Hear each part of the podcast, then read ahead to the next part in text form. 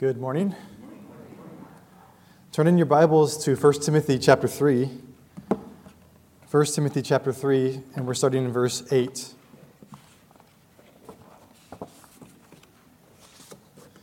Now, two weeks ago, I went to In-N-Out, and I went into the bathroom, and I saw this sign.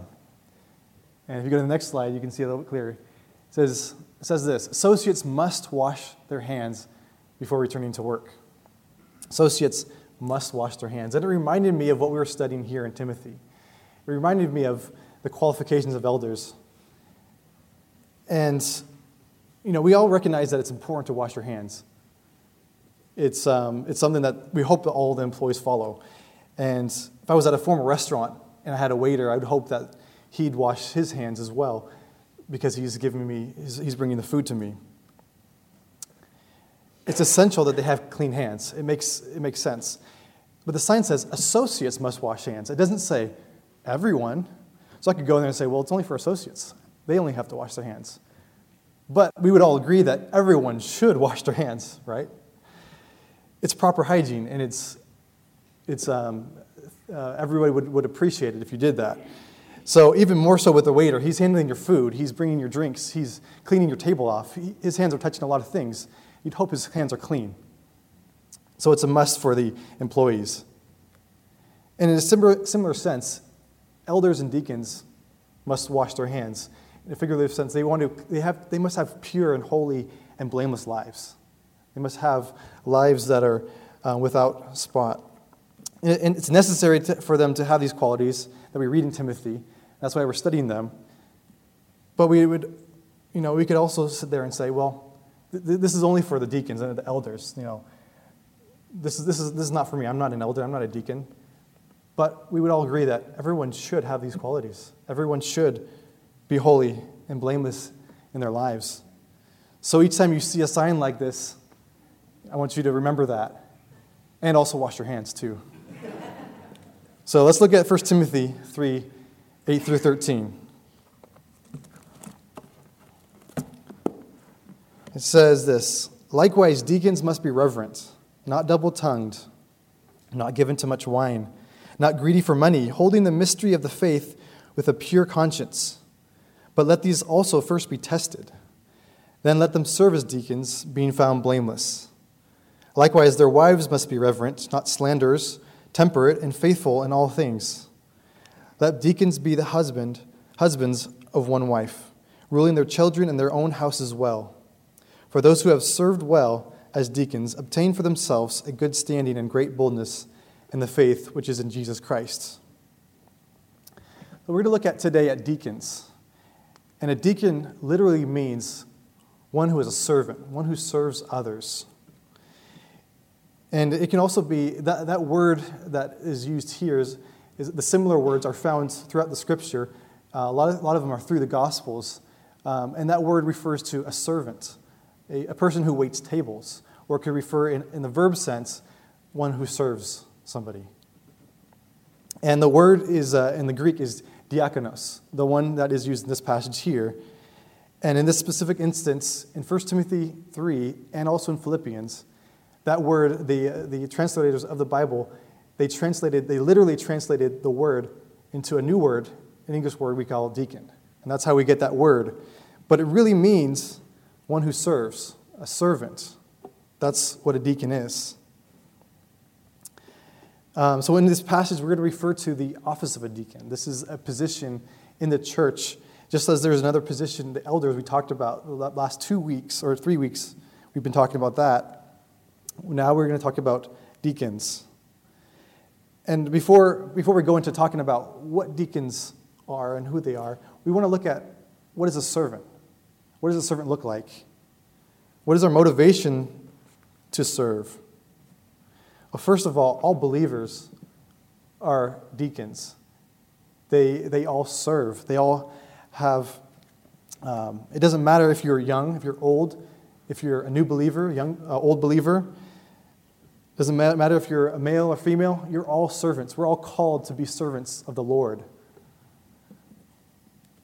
And we're also served, called to serve one another. The next idea um, the idea of being a servant is to serve others. It's to serve others and not yourself. It's others oriented. Just like a good waiter will make sure that everything at your table is, is just right the way you want it, a deacon will look at the needs that you have and fulfill it. And he's not focused on uh, his own desires. He's not focused on what food he's going to get and, and how, you know, the things that he's going to have, but he's focused on satisfying the, uh, the needs who, who's, of whom he's serving. And you might say, well, I'm not very good at anything. I don't have any talents, so I can't really serve. You know, I'm not good at uh, mowing the lawn. I don't know how to do that. Um, I don't know how to play an instrument. I can't sing. I'm not very good helping with kids, so I, I really don't have any way of helping to serve. Well, let me tell you this that the Lord has actually gifted you, if you're a believer here today, has gifted you with an ability to serve. He has made you ready. It says in Romans 12, 6 through 8, having then gifts differing according to the grace that is given to us, let us use them. If prophecy, let us prophesy in proportion to our faith. Or ministry, let us use it in our ministering. He who teaches in teaching he who exhorts in exhortation, he who gives with liberality, he who leads with diligence, he who shows mercy with cheerfulness. We each have a unique spiritual gift that God has given us, and we need to use it. And God has given us um, all different gifts. They're not the same, but they can all be used to edify the body. And let's, go, let's also look at uh, John 13, 3 through 5, and we'll look at an example of servanthood. And this is what the Lord Jesus Christ has done. He says, Jesus, knowing the Father, that the Father had given him all things into his hands, and that he had come from God and was going to God, rose from supper and laid aside his garments, and took a towel and girded himself. And after that, he poured water into a basin and began to wash the disciples' feet and to wipe them with the towel which he was girded. Someone who has a towel and washes someone's feet is like a slave. That, that was a job that when you came in after a long day of walking, their feet were dirty, and you would have your servant or your slave come in and wash their feet. It was a lowly position. And here the Lord Jesus Christ is going down to that position and he's washing their feet. And later, Jesus said and teaches them his meaning, the reason why he did this. He said, So when, in verse 12, he said, So when he had washed their feet Taking his garment and sat down again, he said to them, Do you know what I have done for you, done to you? You call me teacher and Lord, and you say, Well, you say well, for so I am. If then your Lord and teacher have washed your feet, you also ought to wash one another's feet. For I have given you an example that you should, you should do as I have done to you. Most assuredly, I say to you, a servant is not greater than his master, nor is he who sent greater than he who sent him. If you know these things, blessed are you if you do them. Jesus taught by example, and he took the lowly position to show us that we should also do likewise. If you want to be great, then, you then we need to learn how to be a servant of all. If Jesus stooped this low to wash the disciples' feet, there shouldn't be any service that we can do that, stoop, that's, that we are stooping too low to do. That's something that's too beneath us to do. And Jesus says, Blessed are those, if you know these things, blessed are you if you do them. So let's, let's go ahead and uh, take a look at uh, the beginning of our passage in verse 8. And we're going to go through three verses today. And uh, it says, Likewise, deacons must be reverent. What is a deacon? So the past three weeks we've been studying the office of an overseer or an elder. And we looked at God's standard for church leadership. And here we come to the position of deacons, and a deacon is a unique position um, that has a different role than an elder does. A deacon holds a position of responsibility and of service, whereas an elder holds a position of leadership in the church and oversight. Deacons mainly deal with uh, practical issues, the practical aspects of the church. So, in order to get a good idea of what a deacon is and, and how this came about, let's look at the uh, first example or a prototype of a deacon. Let's look at Acts uh, chapter 6. Acts chapter 6. So if you turn there with me, um, before we read that, I wanted to give you a backdrop of the history the history that was going on behind the scenes. First of all, in the beginning of Acts, we read about the start of the church. And the day of Pentecost happens, the Holy Spirit fills the believers there, and they, um, there's, there's many who believe in the Lord Jesus Christ that day, and there's about 3,000 that are added to the church. And these new believers are now all together, and they, they, it says that they held everything in common. Believers were selling their possessions, they were selling their houses and their goods, and they were sharing it with the community. It was one big pool that anybody that had a need, they would meet those. They did this, um, one of the reasons was that um, the Jews, if a Jew believed in that time, they would actually be ostracized. They would uh, be, uh, they were basically denying their own faith, and they would be put out, and they would be abandoned from their family and have no place to stay, no food, no shelter, nothing. And so these new believers are now all together in one place, and anybody that had something would share and would, uh, would sell their ha- things that they had. And uh, the way it would, would happen is that they would bring that money and lay it at the apostles' feet. And the apostles would distribute it to uh, those who had need. So in Acts 6, we read um, an issue that, that arises. It says, Now in those days, when the number of disciples was multiplying, there arose a complaint against the Hebrews by the Hellenists, because they were, their widows were neglected in the daily distribution.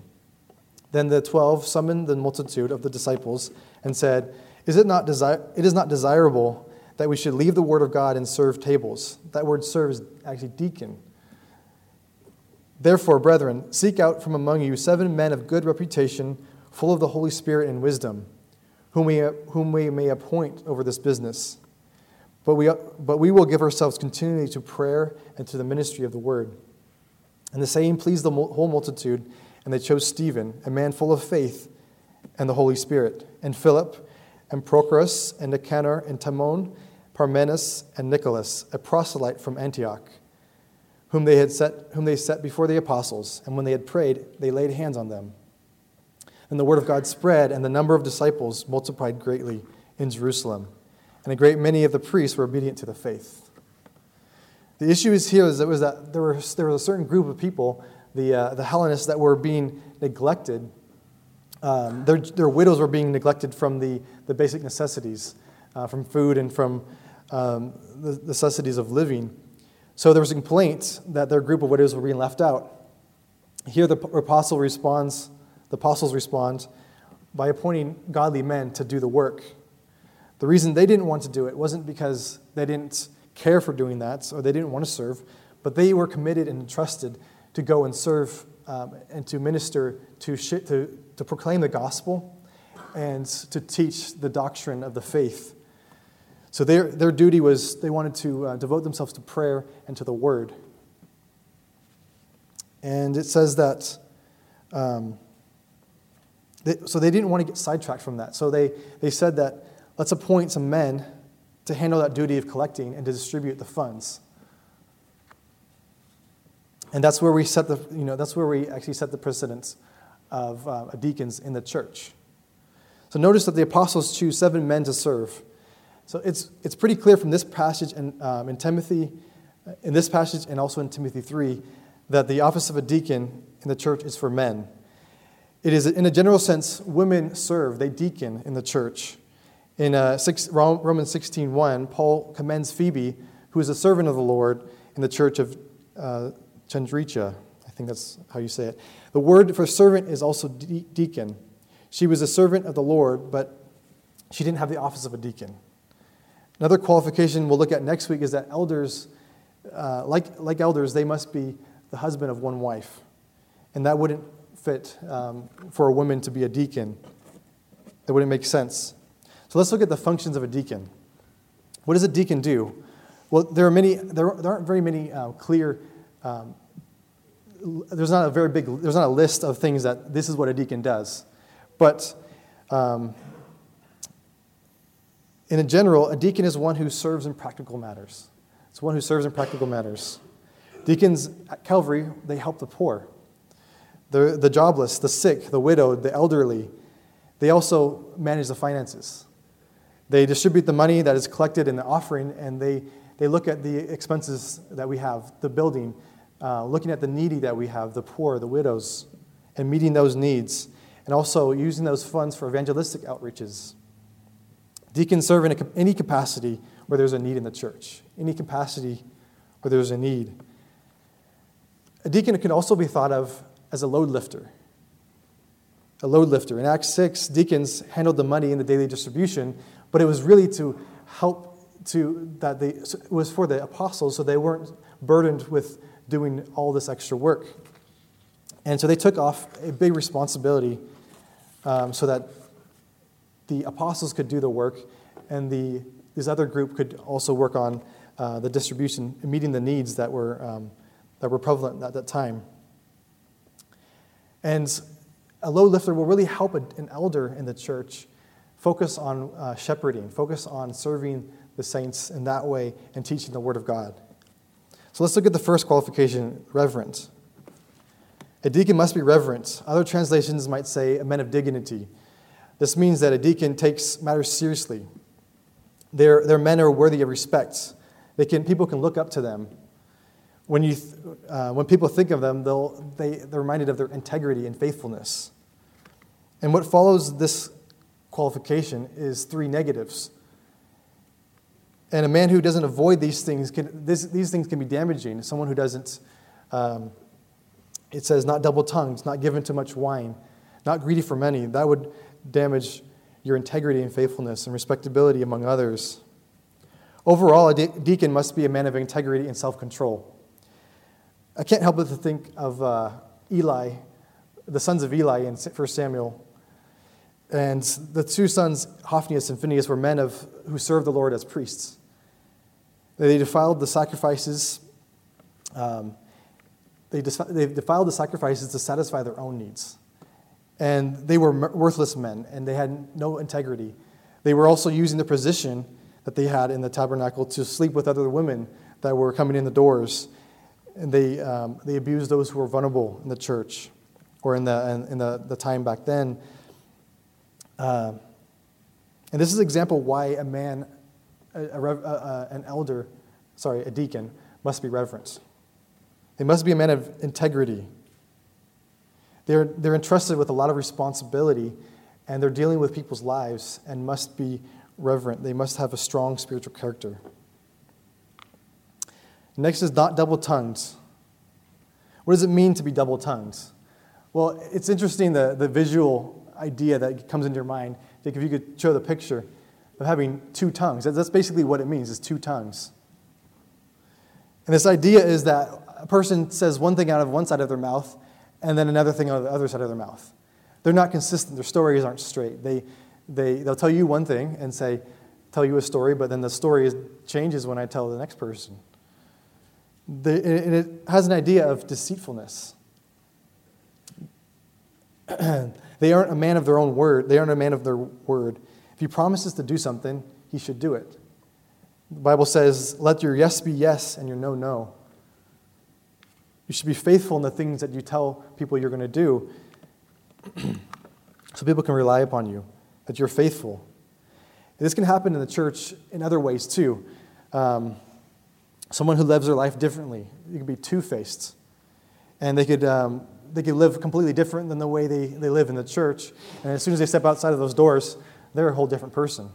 So, for instance, you have a guy that comes in Sunday morning and praises God for and, and worships God and says and sings about how great he is. And then the next day he goes to work and he talks to his coworkers and tells them dirty jokes and fil- uses filthy language all day long. He's just double tongued. He's not using, his words are not consistent with um, what he's doing. James talks about the tongue. He says, But no man can tame the tongue. It is unruly evil, full of deadly poison. With it we bless our God and Father, and with it we curse men, who have been made in the similitude of God. Out of the same mouth proceed blessings and cursing. My brethren, these things ought not to be so. Does a spring send forth fresh water and bitter water from the same opening? Can a fig, bear, can a fig tree, bear, my brethren, bear olives, or a grapevine bear figs? Thus, no spring yields both salt water and fresh. The next qualification is not given to wine, not given to much wine. which is similar to what we talked about, uh, about for, de- for elders. you know, there, there are many warnings that are given in Scripture about alcohol, against alcohol. A deacon must not be addicted to wine. A man is unqualified to be a deacon if he's an alcoholic. 1 Thessalonians 4 says, And do not be drunk with wine, in which is dissipation, but be filled with the Holy Spirit. Be filled with the Spirit. The life of all believers should be filled, should be Holy Spirit filled, have a Holy Spirit filled life, not a Spirit filled life. This doesn't mean prohibit a deacon from having wine, but it does prohibit from overindulgence. It's important to remember that deacons, along with elders, represent the church. Since deacons are involved in uh, many of the lives of people, it wouldn't be uh, uncommon for someone to, to run into somebody who, has a, who struggles with alcohol, who's an alcoholic. And their, their simple example, their demonstration of, drink, of one drink might stumble that brother to, to overindulge and to be drunk, which would be sin. And it's not saying that you can never drink alcohol, but it means that you don't need alcohol. It's not something that puts you to bed at night, that helps you wind down. It doesn't help you, it's not, um, it doesn't mean that you need it. Alcohol doesn't control you, it doesn't enslave you. You see, someone who's addicted to wine is actually inward focused on my needs. Actually, any addict, any type of addiction is inward focused. It's uh, anything from drugs to other substances. An addict is focusing on my desires. But as a servant of the Lord, is thoroughly focused on what other people need. When your life is consumed by faithful service towards others, you won't have time to focus on yourself. You won't have the time or need for alcohol. Not greedy for money. One of the first um, duties of the men in Acts, we talked about already, was to handle the business, the daily distribution. And they would, um, so they're, they're, they're handling all the money. Would you want to entrust someone who is greedy for money with handling the money of church? You wouldn't even want that person handling your own finances. These people, there are people who actually seek positions in where there is money, where there is money involved, and they're greedy and they're in it for the money. Um, Paul talks about false teachers who are uh, in it for their money. They, they, uh, their doctrine they're promoting is for their own selfish gain. And Paul warns about the danger of greed. And we'll read that again uh, later, in, but it's in uh, 1 Timothy 6. But those who desire to be rich fall into temptation and a snare, and into many foolish and harmful lusts, which drown men, into, which drown men in destruction and perdition. For the love of money is a root of all kinds of evil, for what, from which some have strayed from the faith in their greediness and pierced themselves with many sorrows. Men who are lovers of money will be controlled by money. In their pursuit for money, they'll be tempted to use dishonest gain. They'll be tempted to, to lie and to cheat and to, um, uh, to use any other type of manipulative methods to get what he wants. The, the love of money is so wicked that it will actually cause people to stray from the faith in their pursuits. It says, Jesus said in uh, Matthew, No one can serve two masters, for either he will hate the one and love the other, or he will be devoted to one and despise the other. You cannot serve God and mammon or money. Deacons are called to be servants of the Lord. Therefore, you can't love God and love money. If they do, you're going to have conflicting loyalties. And in the end, you'll end up being a servant of the money if you have a love for money. The, uh, the famous philanthropist John D. Rockefeller uh, was, a, was a big um, businessman and he owned the company, the Standard Oil Company. And he, his business was so successful that he, his wealth soared so high that he was one of the richest men known at the time. His net worth was over a billion dollars at one point. And um, at the end of his life, his net worth was, in today's money, $336 billion, making him the richest man. At the peak of his career, John Rockefeller was asked, How much is enough? And his response was, one more dollar. And that's the heart of so many people who are greedy. They just want just a little more, just a little more. If I only had a hundred more dollars, a thousand more dollars, twenty thousand more dollars, a hundred thousand. You look at, you're not going to be satisfied. It's a lie that many people believe, but even John Rockefeller, who had that much money, wanted one more dollar.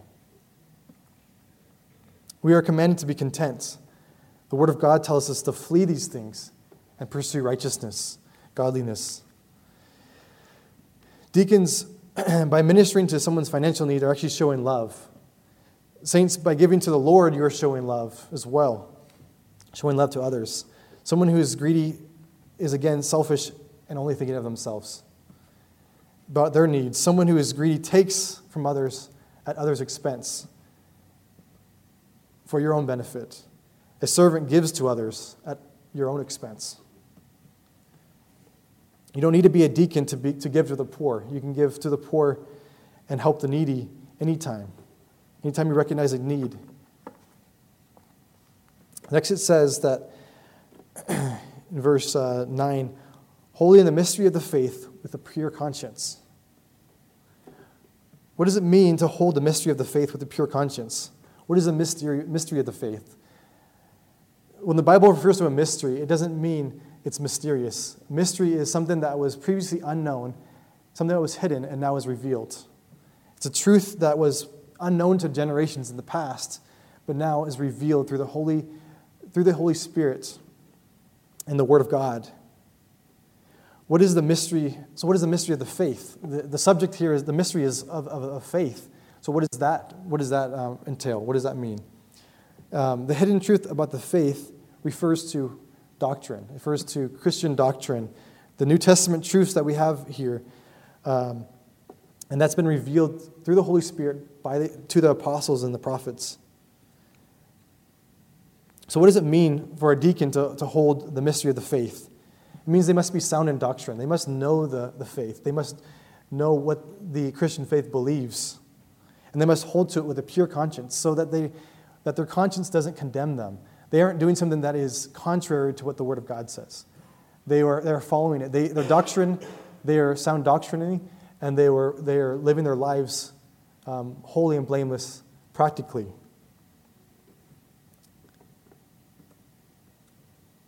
That means practically that uh, a deacon isn't an alcoholic, isn't greedy for money, doesn't divorce his wife, uh, has a heart for others, isn't sexually immoral. All those things that the Word of God teaches. Then it says in verse 10, it says, But let these also, be fir- also first be tested. Then let them serve as deacons, being found blameless. So we've just looked at five qualifications for a deacon. And it's essential for them to be tested.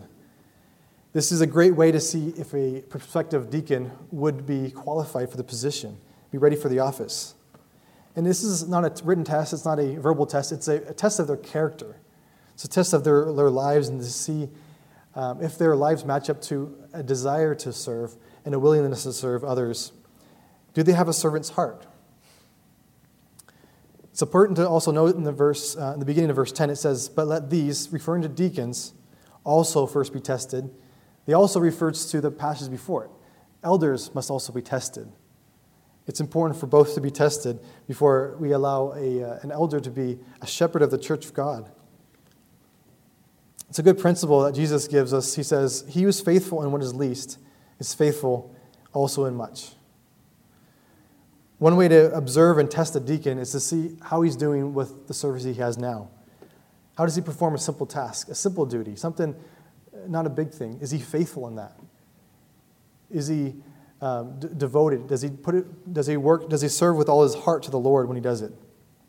And then, if they are found faithful, give them a little bit more, a little bit more, to see if they will handle the responsibility. Because you don't want to put somebody in responsibility in a bigger capacity when they can't even be faithful in something so, something so small. You know, let's say that let's say that you're at your current job and a new position opens up.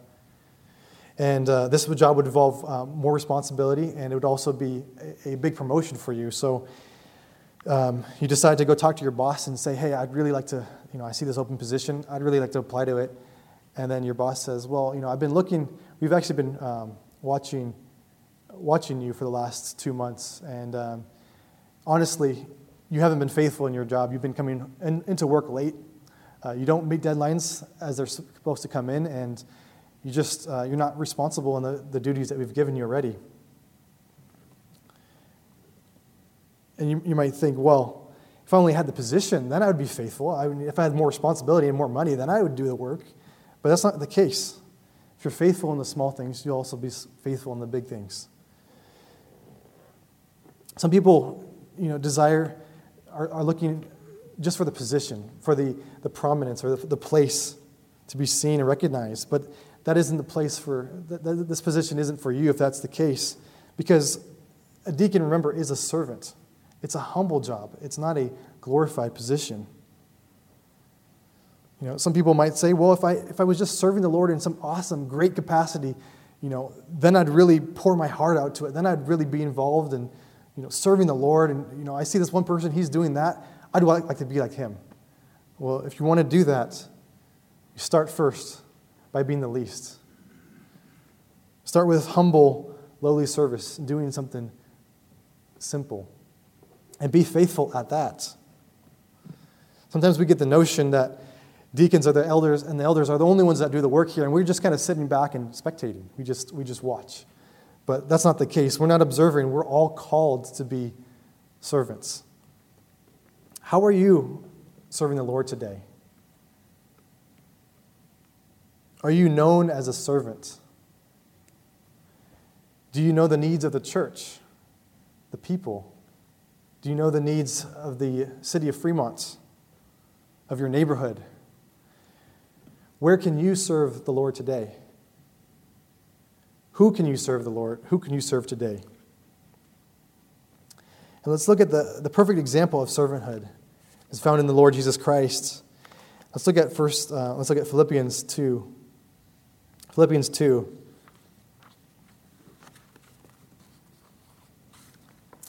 It says in verse, um, I believe it's verse 2 or 3, let nothing be done through selfish ambition or conceits. Now, these, now these uh, before I go on to that, the, um, the church of Philippians also had a selfward, inward focus on themselves. They, were, they, were, they weren't thinking of others, they were thinking of themselves. And this is why Paul writes to them. He says, Let nothing be done through selfish ambition or conceit, but in lowliness of mind, let each esteem others better than himself. Let each of you look not only for his own interests, but also for the interests of others.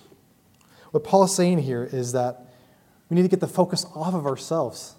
Get it off of ourselves. Stop thinking about my own needs, what I want, the desires I have, but have a heart for others. Have a heart for other people.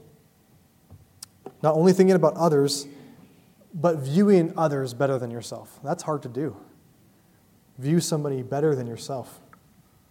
And here's how Christ demonstrated that. It goes on to say, let this mind be in you, which was also in Christ Jesus, who, being in the form of God, did not consider it robbery to be equal with God, but made himself of no reputation, taking the form of a bondservant and coming in the likeness of men. And being found in appearance as a man, he humbled himself and became obedient to the point of death, even the death of the cross. Here's a great example. Jesus gave us a great example of someone to follow. Realize that Jesus is God. Jesus is God manifested in the flesh, and Jesus left the position from heaven, the glory, the, the position that he had in heaven, to come to this earth. And he took on human flesh. Not only did he take a lower position by leaving and taking on the, the form of a human, being. But it says he took on the form of a bondservant. Not even did he, even though even among men, I'm sorry, it says not only, not only did he take a lower position from heaven, but he didn't come in like you would expect. He didn't come in as the king, as the, as the ruler, or as the uh, big authoritarian man. He came as a humble servant.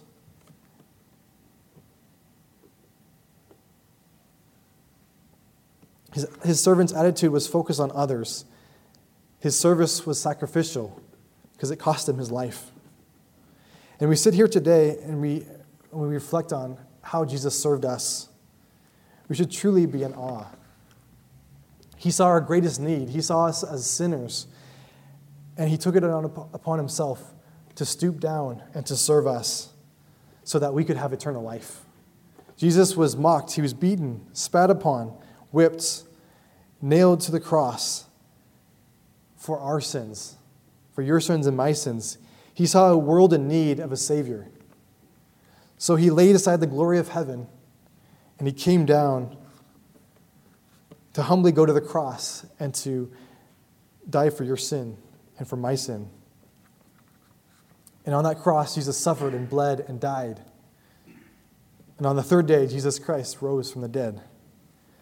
Believers, in light of the mind that Christ had, in the light of the mind that his humble, the humble servant attitude that Christ had, is there any service that the Lord Jesus Christ can ask you to do that is beneath you? Something that's too menial for you to do, too unimportant. That job just doesn't get recognized, doesn't get enough attention. I don't get thanked enough for that job. In the light of what Jesus has done, it should be a privilege to do anything for the Lord and I want to tell you, ask you, those of you who do not know the, do not know the Lord this morning, if you do not know him, I invite you to place your trust in, in him. Place your trust in Jesus Christ as your Lord and Savior. Jesus not, did, did not come to this earth to be served by others, but he came to serve us. Think of it that God came to serve us.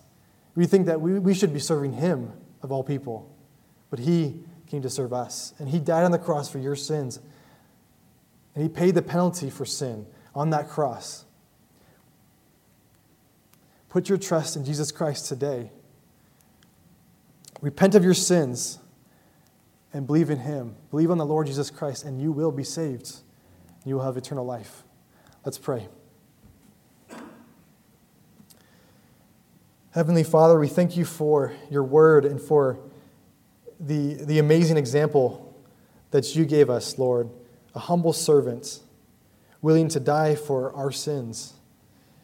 And Lord, we want to look, we want to learn by your example and to, to not forget these things, but to do them. Lord, to look and reflect in our own lives of how we can better serve others. Get the, get the focus off of ourselves and serve you and serve others, Lord. We pray for you to give us a, a humble servant's heart, that we would learn to be the servant of all. Lord, we we pray for um, humility in this, Lord, and that we would also have a love for others. Lord, we pray for anybody here today that doesn't know you, that you would open their eyes to the gospel and see, Lord, how you've served them and died on the cross for them, Lord, and that they would place their trust in you today. In Jesus' name, amen.